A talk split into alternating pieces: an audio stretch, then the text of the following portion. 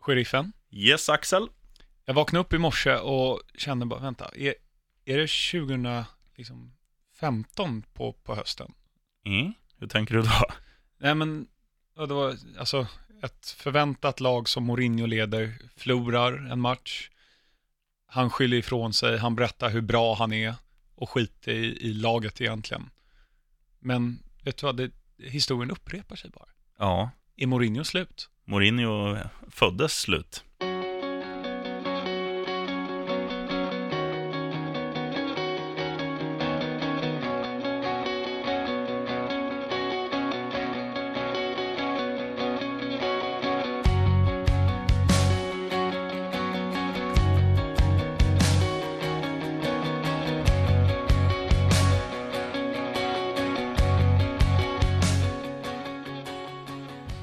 Hjärtligt välkomna ska ni vara till ett nytt avsnitt av PL-podden med mig, Axel Olsson. Och, Och med mig, sheriffen Larsson. Ja. Eller, du vet inte ens vad jag heter på riktigt va? jo, Vad heter jag? men det för jag har mejlat det någon gång. Jaha. Ja. Sebastian Larsson. Jävligt snyggt namn. Ja. Efter um, Sunderland-ikonen. AIK-ikonen. Birmingham och Arsenal också. AIK vet jag inte vad det är. Och eh, IFK Eskilstuna som moderklubb.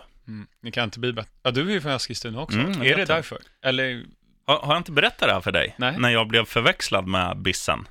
ni är ju inte jättelika. Nej, men vi är födda samma år och heter samma sak och kommer från samma stad. Så att Ja. min farmors syster Mm. ringde till min farsa och sa Du, var kul att han ska flytta till England. Han bara, hördu, ja, ska du flytta till England? Nej, nej fan han blir kvar hemma vet du. Ja men det stod ju i tidningen och jag har klippt ut varenda tidningsrubrik med honom de senaste två åren. Så eh, nej, hon förväxlar oss. Ja, det är ändå en bra historia, Mhm. tycker jag. Ehm, nej, varför jag körde ett litet intro här var det att jag tycker att det är jag då som anses väl mellan oss vara programledare och lyssna igenom förra veckan så insåg jag att jag sa inte vad det var för podd en enda gång. Jag Va? menar, det kan ju vara så att vi får nya lyssnare ibland, inte bara Jeff. Nej, Jeff är dock vår bästa lyssnare, eller Ja. mest frekventa Ja, och aktiva lyssnare. En ordentlig shoutout till Jeff, Mm. faktiskt. Som ni förstod här i introt, Mourinho, Man United. Det är väl där vi får börja, det var också det som hände sist. Ja. 0-3 mot Spurs. Ja, första halvlek är ju dock United väldigt bra. Man, man tänkte när man så, såg laguppställningen, jaha, han ska gå för 0-0. Eh, och sen direkt där när Fred har en målchans efter typ 18 sekunder, då tänker man att okej, de kanske är lite, lite mer offensiva än vad man tror. Både Valencia och, och Luke Shaw, som jag tycker är, förutom Toby Alderferreilt, så är ju eh, Luke Shaw bäst på plan.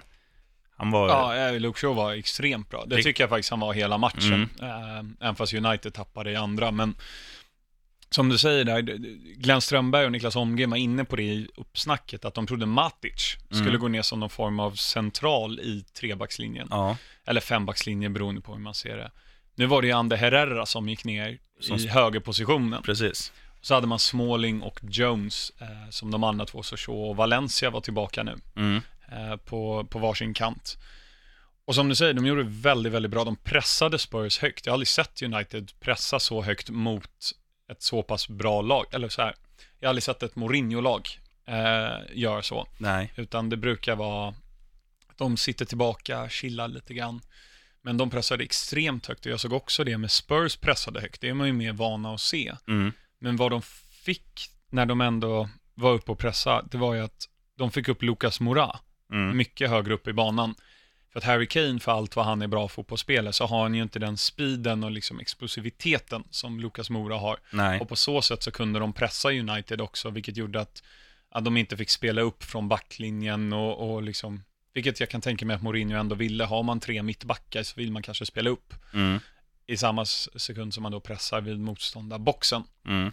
Men eh, en liten reflektion också på, på Mourinho bara. Jag tycker att han, han gör det ju coolt. För att om man tänker sig Tottenham och Pochettino, de tänker ju inför matchen att okej, United kommer spela eh, kanske med Sanchez på en kant och Rashford på en, eller om Valencia ska vara högre. Ja, men du vet. Han har ju en matchplan i sitt huvud som han ser framför sig. Sen kommer han till Old Trafford och märker att shit pommes frites, det här blev inte alls någonting där jag har suttit och, och ritat på och ställt upp mitt Nej. lag efter. Och man får ju också ge United, alltså deras första halvlek är bra.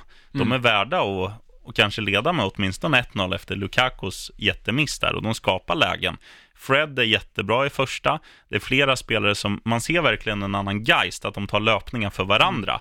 Och, och sen när de, när de kanske då inte får utdelning och när Pochettino kan gå in och, och justera lite grejer, så att då kommer ju Tottenham ut i andra och får dessutom ett väldigt billigt mål.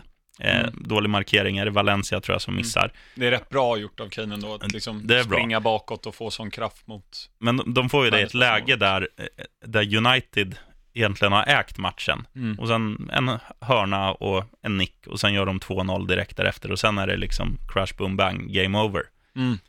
Ja, men också bara för att innan vi avslutar hela första halvlek, det jag verkligen tänkte på var att absolut, det var liksom bra pressspel från båda lagen, men det var så otroligt mycket misstag också. Mm. Enkla passningar som de slog bort, både centralt i mittfältet, vilket gjorde att det andra laget kunde kontra. Eh, Danny Rose då, som var faktiskt sämst i Spurs under hela matchen. Vilket är synd, för att alltså, jag gillar ändå Danny Rose, men att när han väl får chansen för Ben Davis så gör han bort sig, Mm. ja, men gång på gång egentligen. Eh, och där tycker jag att United kunde ha utnyttjat Danny Rose lite mer än vad de gjorde. Mm. Ehm, och sen så, så tycker jag att Harry Kane, jag tänkte på det första kvarten, 20 minuter eller någonting, att han såg ut att ha samma första touch som Lukaku. Ja, alltså det, han, det, det kändes så här, nej, han kommer inte göra någonting idag. Eh, sen gjorde han ju ett mål och en assist, Mm. så det gick ju bra, men han var ju inte bra. Nej, var, matchen, han var väldigt tycker jag. Ja, utan där var det snarare, alltså, Mora var ju av offensivt sett Mm. eh, bäst på plan. Möjligen Christian Eriksen är ju svår att, att förbise. Han gör ju väldigt bra större delen av matchen också. Men han var ganska, han var också väldigt blek i första tycker jag. Han, han kom inte alls till sin rätt och det kändes många gånger som att han, så här, du vet när du ska slå en passning på 20 Mm. meter, istället för att hålla flowet och lägga den efter marken framför den spelaren, då kunde det vara att han slog en, en höjdare som eh, Dembélé eller någon behöver ta Mm. ner på bröst och liksom i, på det sättet bromsar spelet istället. Sen Mm. tyckte han skärpte sig i andra, men Ja, ja, men det som jag gillar, jag tror det var Strömberg påpekade under sändningen igår, att han väljer alltid rätt passning. Han ser att Kane går mot första stolpen och det är väl kanske så de flesta tänker. Jag Mm. vet att Pedro i Chelsea hade lagt den passen istället Ja. och det inte hade blivit mål. Men då ser han att, eh, då var ju Mora när han gjorde 2-0 målet. mm, Han tar ett steg tillbaka, Eriksen hittar honom och så blir det ja, men nästan motlägg, men han får in bollen i bortre och gör Mm. bra avslut. Det är ju klass där från Eriksson. Eriksen. ja absolut. Han hade någon liknande till Dele Alli innan Mm. också där. Ja, i- just det, precis.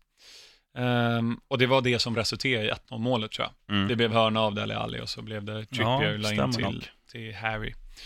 Men själva matchen som så, Spurs är ju ett mycket mer komplett lag Ja, än ja. United tycker jag. Och det märks att United-spelarna har vi blivit inpräntade hela veckan med, okej, Pochettino, Spurs, de är rätt bra. De kommer pressa oss högt, de pressar väldigt kollektivt också. Mm. Det är väldigt kort mellan lagdelarna i Spurs, framförallt i den offensiva pressen. Och att då, då har han drillat dem så mycket att när 1-0 kom då, de orkar inte. Nej. De bara, nej, nu, det här funkar inte. Och jag menar liksom, där, de kan absolut försvara bättre vid 2-0 målet.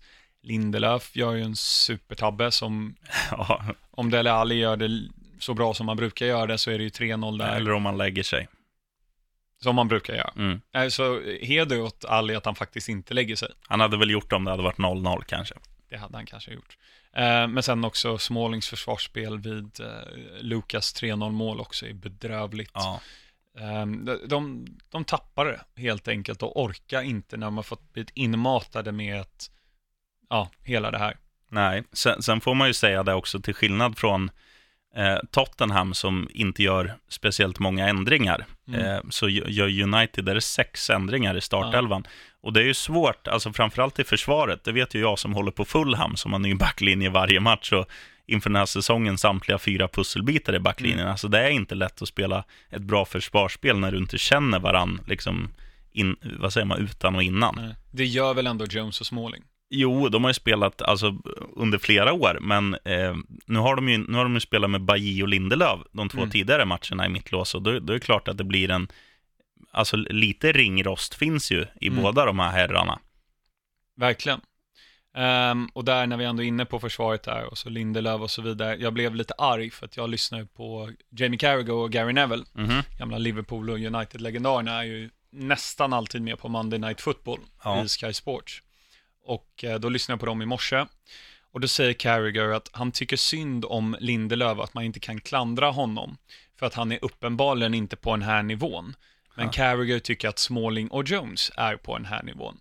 Och då blir jag bara så här, ja, men är du så anglofil att du inte kan se att Phil Jones är som bäst en Burnley-försvarare? Ja.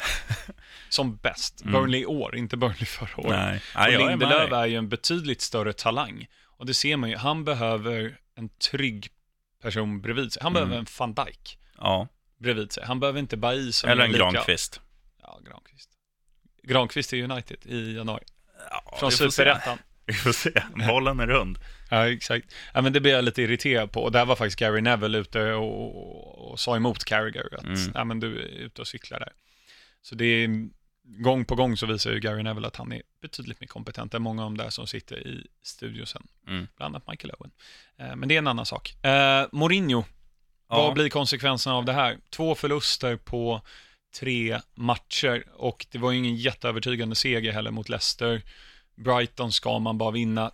Man kan acceptera en förlust mot Spurs, men inte veckan efter man har förlorat mot Brighton. Nej, och, och framförallt inte med, med det resultatet som det blir, att det blir 0-3. Det speglar kanske inte matchbilden helt, men 3-2 mot Brighton och eh, 0-3 i arslet då mot Tottenham. Sex insläppta på två ma- eh, matcher.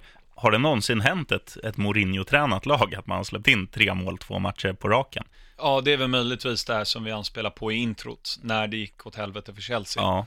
Då släppte han ju betydligt, eller väldigt, väldigt många mål. Mm. Frå frågan är ju, alltså man har ju känt det här sedan redan förra året, även om de slutade tvåa, så, så var det ju ett, ett United som, som liksom har fått någon tråkig stämpel, Mm. att eh, det är på väg åt fel håll. Mm. Eh, sen tänker man ändå, ja, ni ska spela Champions League och, och det borde liksom vara lite glatta toner, men det har det inte varit, så att eh, jag tror inte ledningen vågar sparka Mourinho efter tre spelade matcher. Nej, det kommer ju aldrig ske. De skrev ju nytt kontrakt också i höst, eller i våras. Men det som jag tror vi var inne på här sist, eh, vi fick någon fråga, eh, och då är det att eh, jag tror Conte kommer ta över, om inte Milan hugger honom nu, det är mycket Mm. snack om det.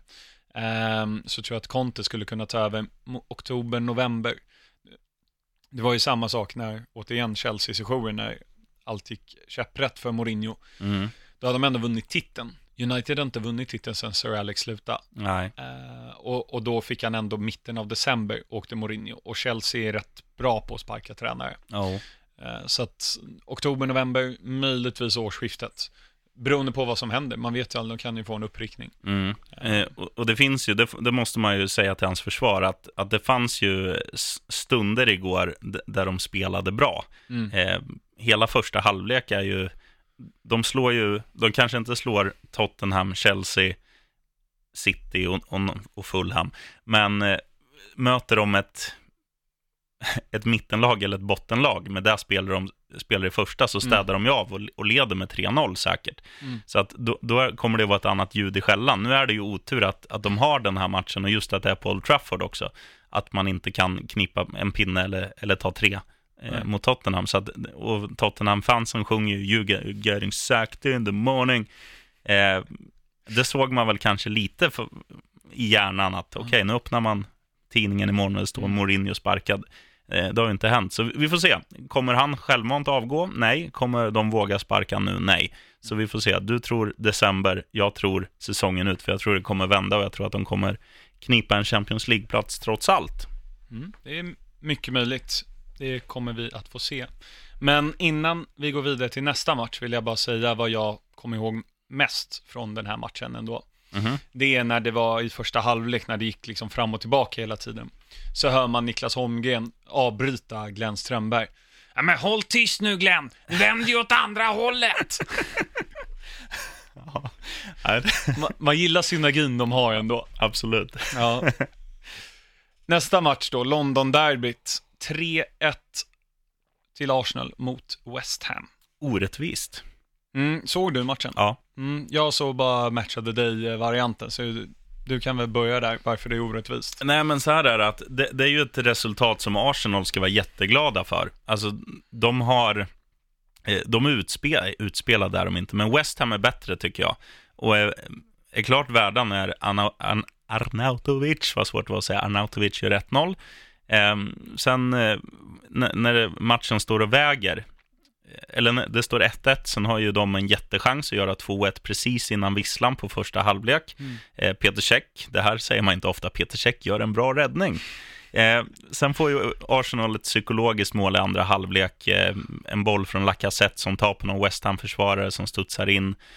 Och sen, eh, ja, West Ham egentligen närmare 2-2 än Arsenal är 3-1, men de får liksom, ja, lite De klarar sig helt Ja, enkelt. och det är liksom, hade jag hållit på Arsenal, vilket aldrig kommer hända, men jag hade varit jätteorolig för att ens hamna på övre halvan. Det ser inte bra ut. Mm.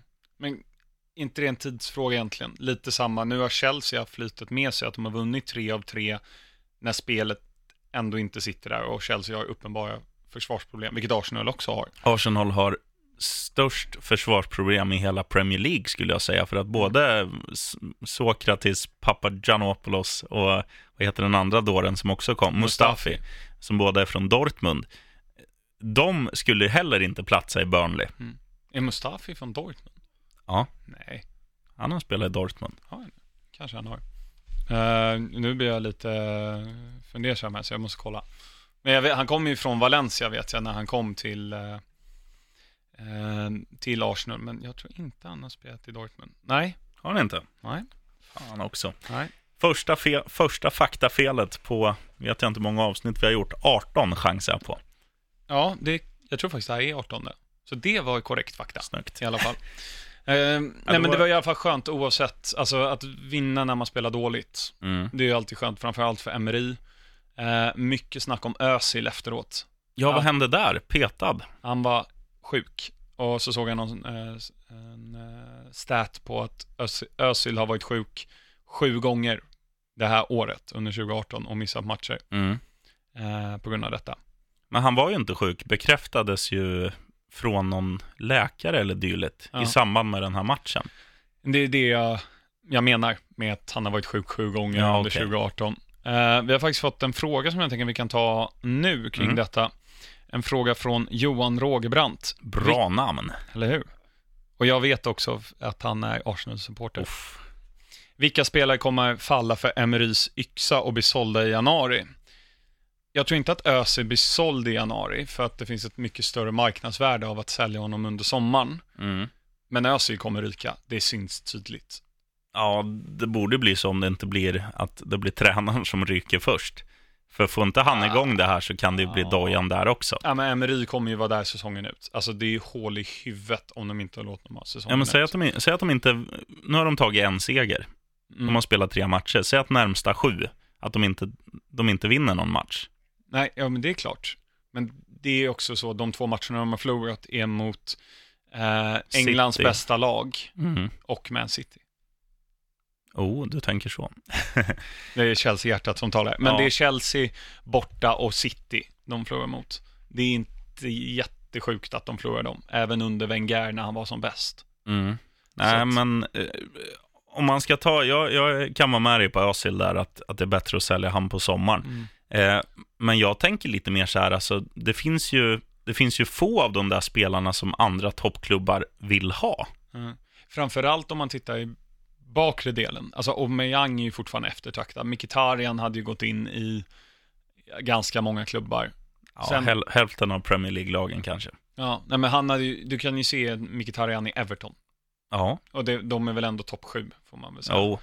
Eh, och sen så samma sak, Lacazette är uppenbarligen en väldigt bra spelare. Jag tror att en sån som Granit Xhaka kanske ryker.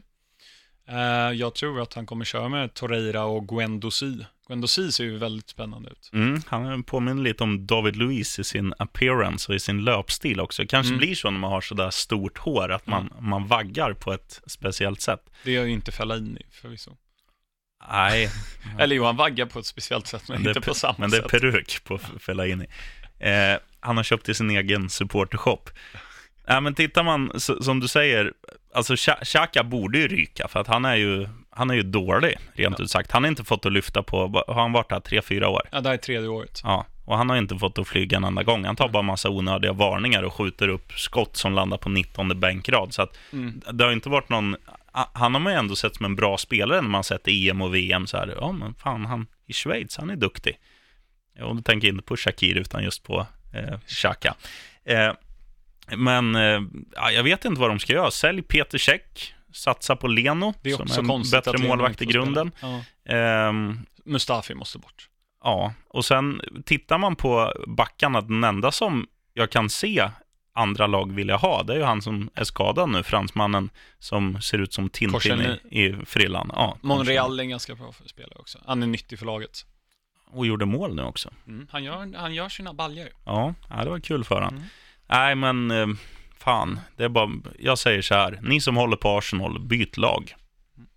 Och med det sagt så kommer jag kasta om lite här i schemat. Jag har ju faktiskt inte skickat det här till dig för en gångs skull. Men eh, vi tar eh, en match som jag tänkte ta lite senare, mest för att eh, jag tycker att de förtjänar lite publicitet tidigt i podden. Fulham. Fulham, 4-2 mot Burnley. Ja, vilken jävla urladdning. Ja. Alltså, Dåligt mål av eh, Seri. Kanske årets mål. Så ja, här långt. Är nog det. Ehm, I alla fall om man håller på Fulham. Ja. Nej, men det var en riktig strut alltså. Och vad, vad skönt för honom, för att han, eh, han har sett lite kant ut tycker jag, de första matcherna. Mm. Eh, kanske för att han vill spela lite för svårt på mittfältet. Jag tycker inte det är Seri som ska slå de avgörande passningarna, utan jag tycker att Tom Kearney ska göra mm. det, som har kanske eh, brittiska öarnas bästa vänsterfot, rent alltså känslomässigt. Han, mm. han kan avväga, skulle han stå på egen straffpunkt och sen säger du så här, okej okay, Tompa, nu drar du en vänsterlyra som stannar på förlängd mållinje. Han skulle inte vara mer än 30 centimeter ifrån. Mm. Jag lovar, han har sån jävla feeling. Mm. Okej, okay. Seri, drömmål och drömstart som varar i hur länge? Åtta minuter, sen är det 1-1. Ja. Eh, och då tänker man så här, helvete, nu kommer det hända igen. Men sen, eh, sen kommer ju Mitrovic in och visar att Fulham gjorde rätt, som tog han. Eh, mm, från Newcastle. Ja, Eh, han gör eh, både 2-1 och, och 3-1 inom lopp av 3-4 minuter. Och där kände man ju så här att Uff, det där var matchen, men sen gör ju Burnley mål igen på några hörna. De gör ju bara så här konstiga mål. Första är något som går tunnel på Dennis O'Doy och sen tar han returen och skickar upp i tak. Mm. Andra en nick som tar på någon försvarare och någon buffel dunkar in den i öppet mål. Det är Burnley-mål. Ja, det har väl tagit över det från ett så kallat Stoke-mål. Mm -hmm. Inte Stoke under Mark Hughes, utan uh, det var ju Stoke Alone, men under Tony Pulis, ja. då var det ju bara sådana mål de gjorde. Inkast mm. från Rory DeLapp och sen så, och så mål. Ja, det var ett fint lag. Ja. Nej, men sen i andra halvlek eh, så Fulham är ju närmare att punktera matchen än vad Burnley är och kvittera den. Jag tror Burnley har två skott på mål under hela matchen, båda går i mål. Fulham har, jag, jag ljuger inte, eller jag kanske ljuger, men jag skulle höfta, jag har inte sett statistiken på pränt. Mm. Men 25-30 avslut mot mål, säkert mm. 10-11 på mål. Eh, sen avgörs det med att eh, Mitrovic har ett skott i stolpen. Eh, Schürrle tar returen, är lite kall, håller i mm. och skjuter i målvaktens... Eh, han liksom vrider upp första som han ska. Ja, kalla ja. in den i bortre, men skjuter i första. Jättesnyggt. Och Uff, eh, då hörde grannarna att Larsson satt och tittade Fulham kan jag säga.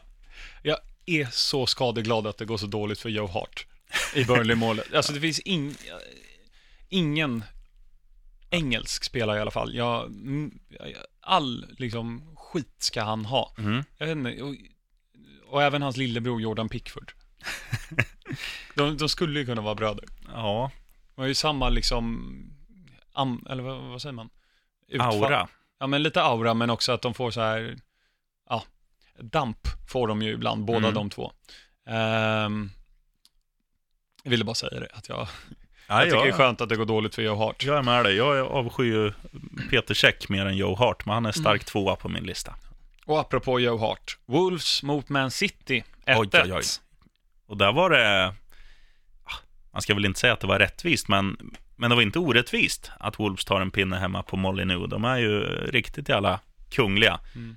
En rolig uppstickare. Om ni gör mål med handen. Ja, men vad fan, det har ju Maradona också gjort. Han är ändå klassad som en av världens bästa genom alla tider. Mm. Ja, men det är kul att se att lag som faktiskt inte heter Liverpool och som bara kan pressa sönder dem högst upp med extrema kvalitetsspelare kan faktiskt knäcka Man City. Mm. För att det kändes ju aldrig som att City skulle göra ett avgörande mål efter de hade kvitterat, tyckte Nej. jag. Ja, de hade ju Agüero i stolpen och Patricio gör en superräddning på Raheem Sterling i första. Ja. Men då står ju 0-0. Mm. Men sen när Wolves tar ledningen tycker jag de gör väldigt, väldigt bra. Mm. Ehm, och det är ju det är ju som en vinst egentligen för dem. Ja, Inte poängmässigt såklart, men Och- eh, mot Man City som är så pass bra. Och framförallt var det ju en vinst för, för Liverpool och Watford som Mm. har full på, och Chelsea. Och Eh, Spurs i förlängningen. Ja, just det. Det är fyra lag på nio pinnar. Ja, det är coolt. Nej, men eh, alltså Wolves är ju som många, de har inte tagit så många poäng dock. Blev 2-2 mot Everton, sen torskar de Mot Leicester och så om 1-1 pinne här. Så de har ju bara två poäng, men det är ändå ett spel som är, fan man gillar ju en nykomling som är, det är lite som Fulham också, som Mm. försöker spela och som gör det. Samma när Bournemouth kom upp för, för några år sedan. Mm. Eh, så all heder åt Wolves och eh, sen är det väl lite så att Kevin De Bruyne, eller De Bruyne, eh, att han inte är med nu närmsta tre månaderna, det, det kan kosta ligatiteln. Mm. Ja, det har redan kostat mig i fantasy. Oh, det är, jag lever ju mer i reality, ja. ja, jag lever i båda. Men, eh, Chelsea. ja, men jag tror att de flesta är så här, man vill ju inte att City ska vinna i år heller. Så att det här är åtminstone öppna upp, ja, det är två poäng upp och jag menar en förlust så är det kvi- kvitt den här två poängen. Och, Ja. eller en förlust för typ Liverpool och City vinner så är det ju liksom even Steven igen. Mm. Eh, men det är i alla fall bra att de tappar poäng. Ska vi ta. Liverpool medan vi ändå nämner dem? 1-0 Brighton, Salah. För det som är grejen där, att det här är, det finns två klassiska citat från när jag själv idrottade i mina yngre dagar. En tränare sa, när ni skjuter, skjut under ribban mellan stolparna och förbi målvakten så blir det oftast mål. Eh, och sen sa Ett den andra, Michael Owen-citat nästan. ja kanske, Ja. han hette då Terror-Tommy den här mannen. Eh, och sen eh, finns det ett annat citat som en annan tränare ofta sa till våran målvakt.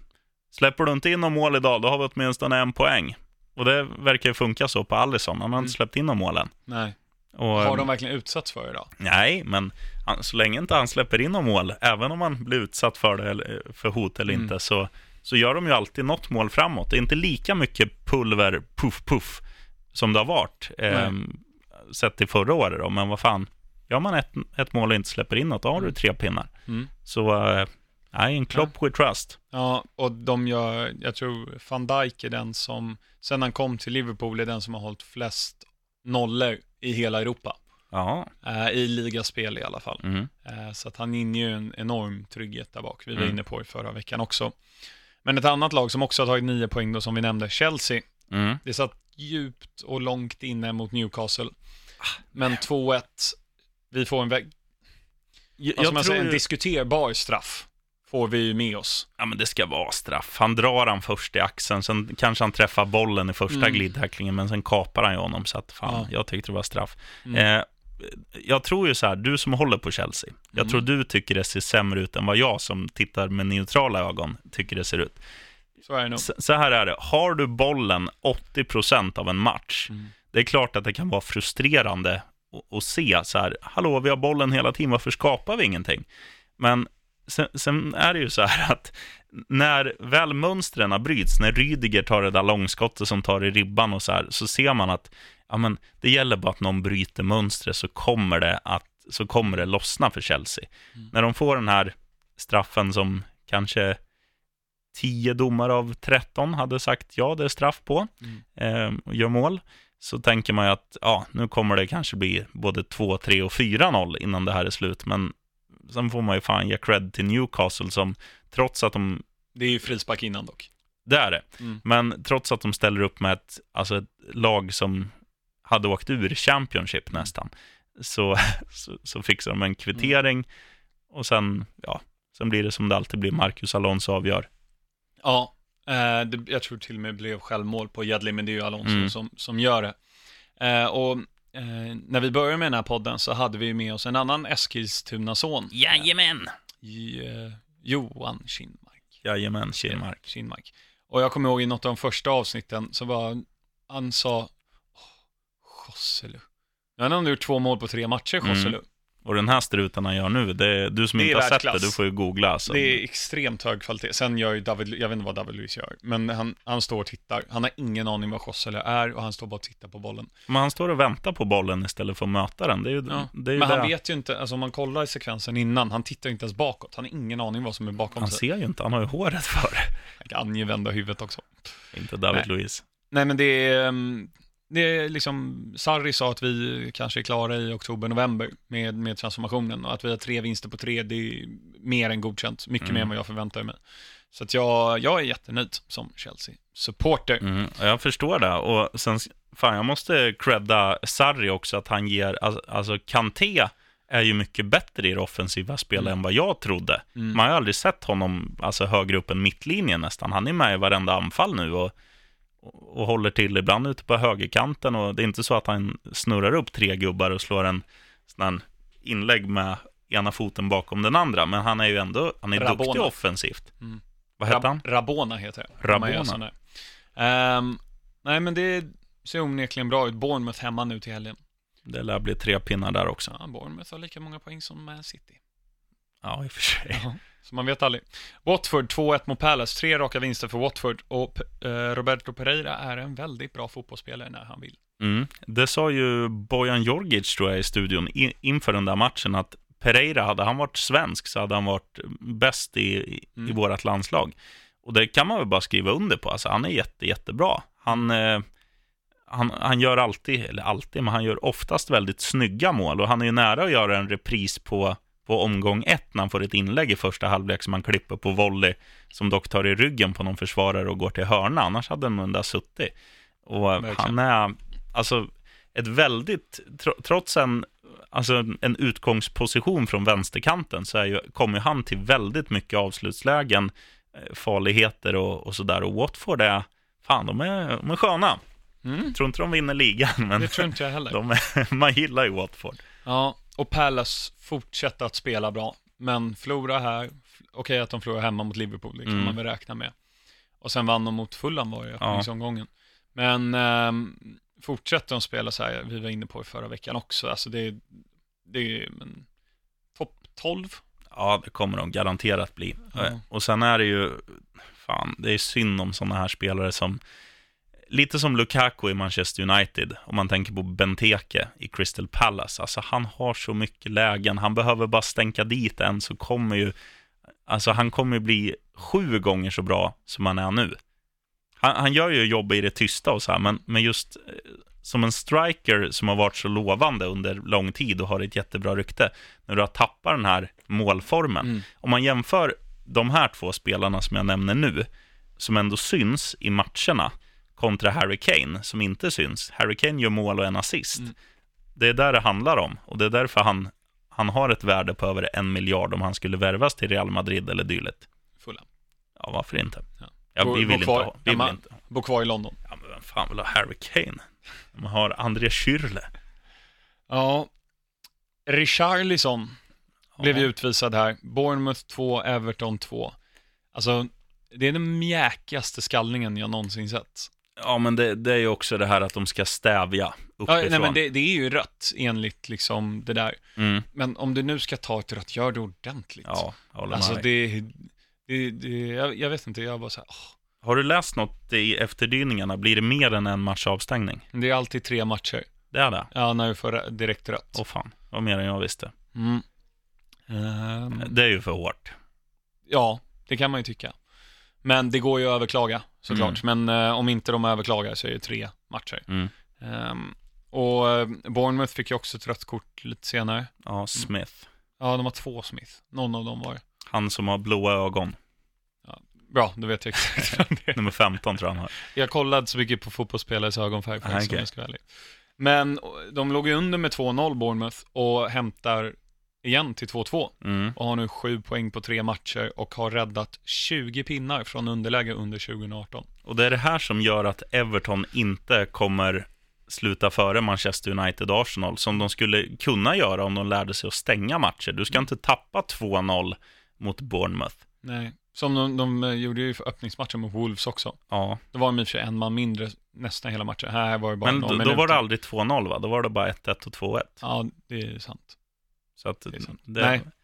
Och sen, nu, nu minns inte jag exakt när det röda kortet på Bournemouth kommer, men jag tror att Everton leder med 2-0 när, när Smith blir utvisad. Mm, det tror jag. Så det är, aj fan, det är alldeles för dåligt. Annars hade Mm. ju, det hade varit så kul om, om Everton skulle kunna sno den där fjärde platsen och, Ja, fjärde kommer de nog inte kunna ropa. nej, säg femte då. Ja. Men så att något Ja, av hade de, de stora elefanterna missar Europaspel, det hade varit helt magiskt. Ja, det har varit väldigt kul. Framförallt om det blir... eh, Arsenal. Nej, United, tycker jag. Gud vad kul det hade varit. Eh, nästa match då, Southampton 1, Leicester 2.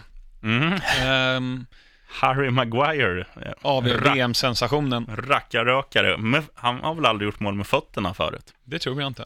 Så äh, det var kul för han. Och, Eller inte utanför boxen i alla fall. Han har Nej. säkert stängt dit någon hörna med en tå, tåpaj eller något. mm. Eh, var det ju saknad här. Eh, Mm. Men som de vinner ändå. Ja, men han eh, med fantastiska namnet eh, nigerianen. Ihea Nacho. Han ska ju göra ett par strutar i den här matchen, missar eh, alldeles för mycket. Eh, sen är det väl, sen tror man ju att det ska bli 1-1 och då är det ungefär som Rydiger i Chelsea när han har det här ribbskottet. Alltså, folk förväntar sig inte att en försvarare ska bryta mönstret och gå på ett långskott.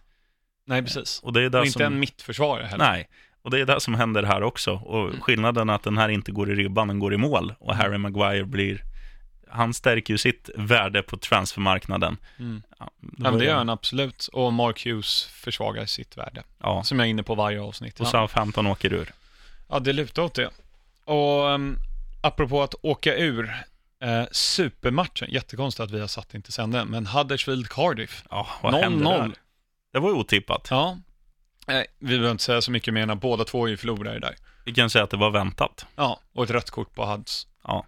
Ja, inte så mycket mer än det. Det var dock ganska, om man tycker att Richarlisons var lite lätt touch, det här var ju inte en lätt touch. Det var ju liksom boxningsmatch i princip. Så det var allt för eh, matchgenomgången. Nu tänkte jag att vi ska köra Vad händer sen? oh, intressant. Mm. Vem tror du att det kan vara? Du vet ju- faktiskt inte. Nej, jag hoppas ju att det är någon eh, norsk hjälte som eh, börjar på Brede och slutar på Hangeland, men det är det förmodligen inte. Det är Jimmy Bullard. Oj, oj, oj! Ja. Now we're talking. Ja. När föddes Jimmy Bullard? Vet du? Han föddes eh, 1977 skulle jag tippa. Ja, nej, 78. Fan. Mm. Eh, Jimmy Bullard började i storlaget Dartford, Mhm. eh, sin seniorkarriär, innan han gick till ännu större lag då. Eh, Gravesend and Northfleet. 98-99. Sju mål på 30 matcher. Innan var i West Ham, där han inte gjorde en enda match. Jag tror att han var skadad under större delen av den tiden. Han var skadad under större delen av sin karriär, tyvärr. Mm. Och sen så gick han till Peterborough, som jag tror att de var i League One då. Ehm, innan han gick till Wigan. Eh, när de, jag tror att de var uppe någon säsong i Premier League då. Stämmer. Eh, innan han 2006 gick till ett litet, litet Londonlag vid namn Fulham. Och här Oh, tänker ja. jag att du får berätta lite Jimmy Bullard-minnen. Ja, nej men mitt största och, och också det som gör att Jimmy Bullard är en av mina, liksom, jag blir nästan tårögd när jag snackar om honom, det är att han har sån, han, han är sån jävla stjärna i allt han gör. När, när man sitter på Craven Cottage med en ljummen öl i högertassen och sitter där och ser Fulham värma upp, så springer hela laget liksom enhetligt och springer som du vet legosoldater åt alla håll. Och Jimmy Bullard, vad gör han? Han går runt och tuggar tuggummi och morsar på fansen. 25 minuter senare så kommer de in på plan eh, och sen är det liksom all right, in goal, number one, Mark Schwarzer och så vidare. Paul Konchesky och alla. Och sen kommer man till Jimmy Bullard. Det blir, det blir sånt jävla jubel. Alltså, han, han är så hyllad Ja. under sin tid i Fulham. Han är en, ah, en sån jävla hjälte. Ja. Och han är så rolig i allt han gör. Alltså, han, han ser rolig ut, han springer roligt, han, han slår roliga passningar. Det är liksom, det är som att se Kramer i Seinfeld kan man säga. Alltså han är, han är bara bäst. I love you Jimmy Bullard. Bam! Och eh, jag kommer till lite senare, jag ska bara dra resten av karriären här, men sen körde han Hull City där han gjorde den här berömda målgesten när, hette han Phil Brown som var tränare där då, hade när de låg under med 4-0 i halvlek eller något. Hade inte tagit in dem i omklädningsrummet utan satt dem ner som en skolklass och skällde ut dem. Mm. Eh, matchen efter tror jag det så gör Jimmy Bullard mål och har då förberett med lagkompisarna att iscensätta den här utskällningen på plan som målgest. Det kan man inget annat än älska. Magiskt. Sen svängde han iväg till Ipswich på lån innan de köpte loss honom. Sen körde han ett år i Milton Keynes och la skorna på hyllan 2012. Mm. Men eh, jag tror jag skickade det här till dig i somras under VM, hur Jimmy Bullard tittade på VM. Då har han tagit ut en sån här eh, barnpool, eller vad man ska säga, ut i trädgården och så har han dragit ut sin TV med något litet solskydd på. Så har han suttit i poolen, druckit bira och kollat på VM i sin egna trädgård själv. Mm. Och han, han gör så mycket roliga grejer. Han, han har liksom varit eh, kalsongmodell för Y-frontskalsonger som Mm. de polare har. Eh, han har en podd som heter The Magic Sponge, som är rätt rolig. Eh, och eh, jag följer han på sociala medier. Det händer grejer alltså kring Jimmy Bullard. Och så har han blivit gråhårig också. Jag tror han har färgat håret grått. Ja, ja det är bra. Vet du vad hans självbiografi heter, som han släppte 2014? Nej, Den här måste jag ju önska mig julklapp om farsan lyssnar, så berätta. Bend it like Bullard. Oh, såklart. Det är ändå, alltså copyright-grejen där, det vet jag inte hur han löste. Eller om det är Jag tror alla han bara känner här, Beckham. det är, ja men lite grann, men ändå att alla bara, ja men Jimmy Bullard, han är tillräckligt skön för att göra det. Ja, kanske så. Han har även varit med i det brittiska programmet I'm a celebrity, get me out of here. Eh, vilket är i princip att de droppas i djungeln. Eh, Okej. Jag vet att typ Jamie Vardys fru har varit med i det här. Okej. Eh, och så ska det, det är någon sån här äventyrs, överlevnads, någon tweak på Robinson typ. Mm. Ehm, och där fick de ungefär 100 000, eller Jimmy Bullard fick 100 000 pund för att vara med. Och eh, generellt sett så fotbolls, fotbollsproffs från Premier League vill ju ha betydligt bättre betalt än så. Mm. Men Jimmy Bullard hade blivit blåst på en investering på 625 000 pund. Ehm, det stod inte exakt vad investeringen var, men det enda som stod var att Robbie Keane var inblandad i det här. Eh, och blåste Jimmy Bullard på, ja, vad blir det, 6-7 miljoner svenska kronor. Ja. Så då hoppade Jimmy Bullard på det här. Ja, Ja. Jag tycker eh, det är fantastiskt. Det är en profil. du får välja, blir det fanfar eller ett jajamän från Kinmark? Det nu? blir både och. Jajamän! Är fantastiskt Jimmy Bullard. Ja. Ja. Och det var det, för vad hände sen? Nu lite fler frågor har vi fått här. ja, det här är kul. Vi inleder med Jeff. Vi inleder med vanligt. att säga hur man önskar, eller frågar. Ja, det gör man. Jag skrev ut igår, tror jag det var, att vi skulle spela in nu. Ehm, på våran Twitter, PLpoddens med S på slutet. Mm. Och det är bara att ställa frågor när ni vill. Vi brukar spela in tisdag, onsdag ungefär. Mm. Eh, så bara ställ frågor mitt under match och så ställ frågan om ni kommer på ändå. In på Twitter bara. Men Jeffs fråga då. På torsdag är det Champions League-lottning. Jag tror att det faktiskt kan vara fel. Jag tror det kan vara på fredag. Ja. Eh, I och med att Europa League-lottningen är på fredag. Skitsamma, det är senare i veckan i alla fall. Vilka, vilket PL-lag tror ni går längst i turneringen? Och har Liverpool stora chans i år att också gå till final vinna? Jag tror att Man City kommer gå väldigt, väldigt, väldigt långt i den här turneringen Mm. och jag tror att de kommer gå till final. Ja, det, var- det var att sticka ut dubbelhakan. Eh, jag tror ju att Liverpools chanser i Champions League är större med tanke på att de har gjort det nyligen. Alltså de spelarna som går in nu i, i gruppspelet, eller ja, man måste ta sig förbi Ja. gruppspelet för att gå långt, men de, de kommer gå in med en liksom större, vad ska man säga, eh, när matcherna väl kommer alltså bli viktiga, när det kommer avgöras, det kanske blir någon avgörande gruppfinal där man slåss om första platsen, då, då kommer de veta på ett annat sätt att så här agerar vi i Champions League. Mm. Manchester City har ju, Men Pep vet ju hur man agerar. jo men de, de har ju aldrig lyckats i Champions League. Nej, men... Det var ju som nu, det här året när de åker ut mot Liverpool, Mm. för att Liverpool verkligen tar dem på sängen, kör över dem, vinner, vinner de första matchen med 3-0. Ja, och vinna andra med 2-1. Ja, så att det, det är ju så här, de, kan de lära sig från det så har ju de definitivt truppen för att, för att vinna Champions League, eller gå långt, gå till final, kanske vinna. Men, men jag tror ändå att Liverpool går in, har ett mindset att de är de kommer vara mer trygga i situationen när det väl kokas ner till jämna och avgörande matcher. Så att jag tror, jag säger att Liverpool går längre än Chelsea i Champions League, eller än City i Champions League, Chelsea är inte med. tyvärr. Så att jag tror Liverpool går längre än vad de är. Eh, nej, men jag tror absolut, jag förstår hur, hur du menar, men jag tror att Liverpool kommer satsa mer på ligan i år. Fråga vilken Liverpool-supporter som helst, då vinner de hellre Premier League än Champions League. Oh. Det gör de nog. Och City tror jag kommer vara tvärtom i år. Guardiola har vunnit ligan, det är klart han, båda lagen kommer försöka vinna båda två. Mm. Men kommer stå i valet och kvalet kommer Liverpool prioritera ligan och City kommer prioritera Champions, tror jag. Ja.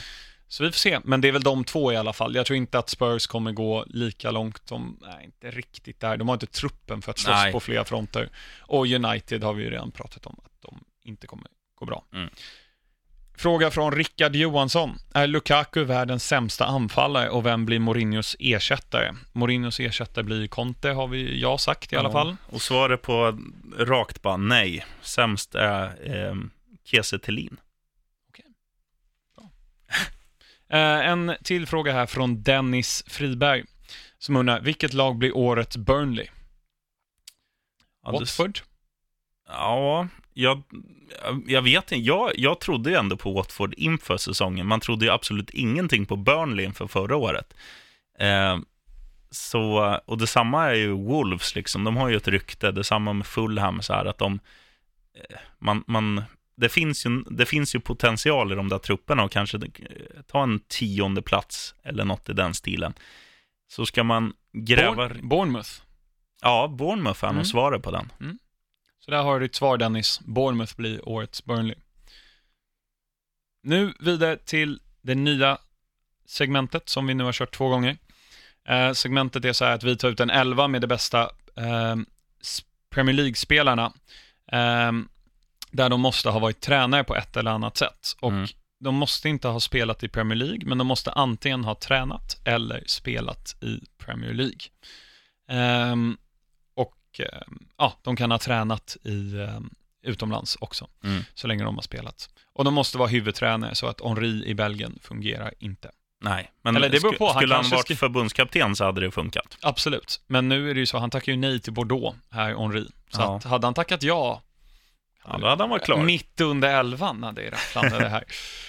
Uh, hittills har vi Nuno Espirito Santo, alltså Wolves nuvarande tränare i mål, som var målvakt, och Stuart Pearce, Psycho, på Ja, vänsterbacken. Vilken hjälte. Nu är det mittback. Oj, oj, oj. Ja, eh, vad säger du på volley? Vilka alternativ saftar du upp? Pochettino. Ja, jag har ingen aning hur han var som spelare. Eh, han, var, han var ju liksom ordinarie i Argentinas landslag. Ja, det var så, sån Mm. passnivå. Jag skulle tänka spontant Ronald Koeman är mitt Mm. första alternativ, för där har du en... Ja, Ronald Koeman är inte dum. Där har Men du han en är hjäl- högerback mer, väl? Nej, det är en mittback. Mm, är han det? Mm. Jag vet inte. I min bok är han mittback. Okej. Ja, man men kanske- Koeman, Pochettino. Ja, vad finns det mer? Det finns ju några, några profiler. Eh, De bästa backarna har ju inte varit tränare på samma sätt. Ja, Tony Adams var ju Granada och det gick ju käpprätt. ja, Men Martin Keown, eh, John Terry spelar ju fortfarande. mm. Ehm, vad heter de? Eh, Ferdinand och Vidic har ju inte heller varit tränare. Nej. Eh, man tänker ju också på de här som, som har kommit, eh, alltså gamla, eller ja, Fernando Hierro, han har ju varit i Bolton och eh, har varit eh, spansk förbundskapten. Ja, Det kanske vore ett alternativ, en liten bubblare. Hero, Br- Vet du vad det betyder, Hierro? hjälte, Ja, hero. Det- det är klart han ska in. Ja. ja, det är helt sjukt att vi tar med honom egentligen. Jag kommer inte ihåg ens att han var i Bolton förrän Jo. du sa det nu. Nu kommer jag ihåg det. Men han var ju som bäst i, eh, I Bolton. i Bolton. Nej, målfarlig var han också. Ja, det, Han tog ja, väl straffar? ja, det kan nog stämma. Okej, Fernando Hierro. Fan vad stort. Nästa vecka får vi ta en annan mittback. Ja. Eller högerback. Vi slänger runt det här hur som helst. Japp Stam, har han varit tränare? Han är tränare. Japstam. Ja, Ska vi slänga in honom på andra mittbacken? Hero och Japstam. ja där har du Ja, där har vi det. Deal. Alltså, det här Alltså backlinjen, att... Stuart Pearce, Japstam och Fernando Hierro. Ja, då vill man inte vara dyngrak och möta dem i någon mörk gränd. Nej. Nu är det dags för stoppljuset, sheriffens egna segment. Mm. Du är ju med också. Men jag, Ja, men jag men du- har vågskålen. Ja, Och jag tror fan jag... Var jag 100% i den här veckan? nej det tror jag inte. Det tror jag. Nähä. Jaha. Nej, jag- jag, jag, jag får lyssna på förra avsnittet, men jag Ja. tror fan det. Annars, Jeff, om du lyssnar, kan du kolla om sheriffen var 100% i?